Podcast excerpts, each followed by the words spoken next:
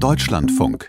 Sport am Morgen. Bei der Fußball-WM-Qualifikation hofft die Herren-Nationalelf heute auf den dritten Erfolg im dritten Spiel unter Trainer Hansi Flick. Niklas Potthoff, bitte. Ja, heute steht für die DFBF die Partie in Island an. Nach dem Stotterstart unter Flick gegen Liechtenstein hatte die Mannschaft ja am Sonntag beim Sieg gegen Armenien überzeugt.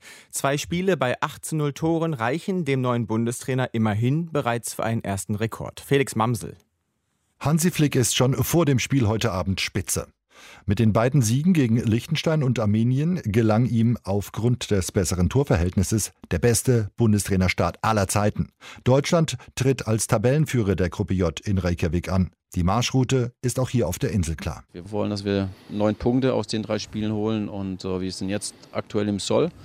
Aber wir wissen natürlich auch, äh, dass ein neues Spiel beginnt in Island und äh, wir wollen da genauso engagiert, genauso konzentriert und genauso aktiv auch im Spiel sein. Es ist davon auszugehen, dass auch im dritten Spiel in sieben Tagen Leroy Sané wieder in der Startelf stehen wird. Der zuletzt hart kritisierte Bayern-Stürmer zeigte unter Neubundestrainer Flick in den ersten beiden Partien eine deutlich ansteigende Form. Das freut auch die Kollegen im Team, wie Antonio Rüdiger. Ich sehe Leroy äh, motiviert, ich sehe ihn nach hinten arbeiten, er erfüllt seine seine Aufgaben und nach vorne hat er das äh, gewisse Etwas, was ihn unglaublich stark macht. Sehr starke 1 gegen 1, schnell. Natürlich äh, ist es gut, dass er jetzt äh, eine gute Partie abgeliefert hat. Ich hoffe, das gibt ihm noch mehr Selbstvertrauen, um, um so weiterzumachen. Große Startelveränderungen gegenüber dem Armenien-Spiel sind nicht zu erwarten, außer dass Marco Reus verletzt ausfällt und Robin Gosens voraussichtlich hinten links ins Team zurückrücken wird.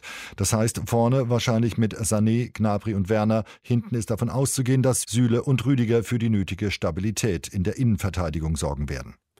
Der deutsche Gegner Island hat derweil nicht nur sportlich Probleme. Der isländische Verband soll Schweigegeld gezahlt haben, um Beschwerden gegen Spieler wegen sexueller Übergriffe zu vertuschen.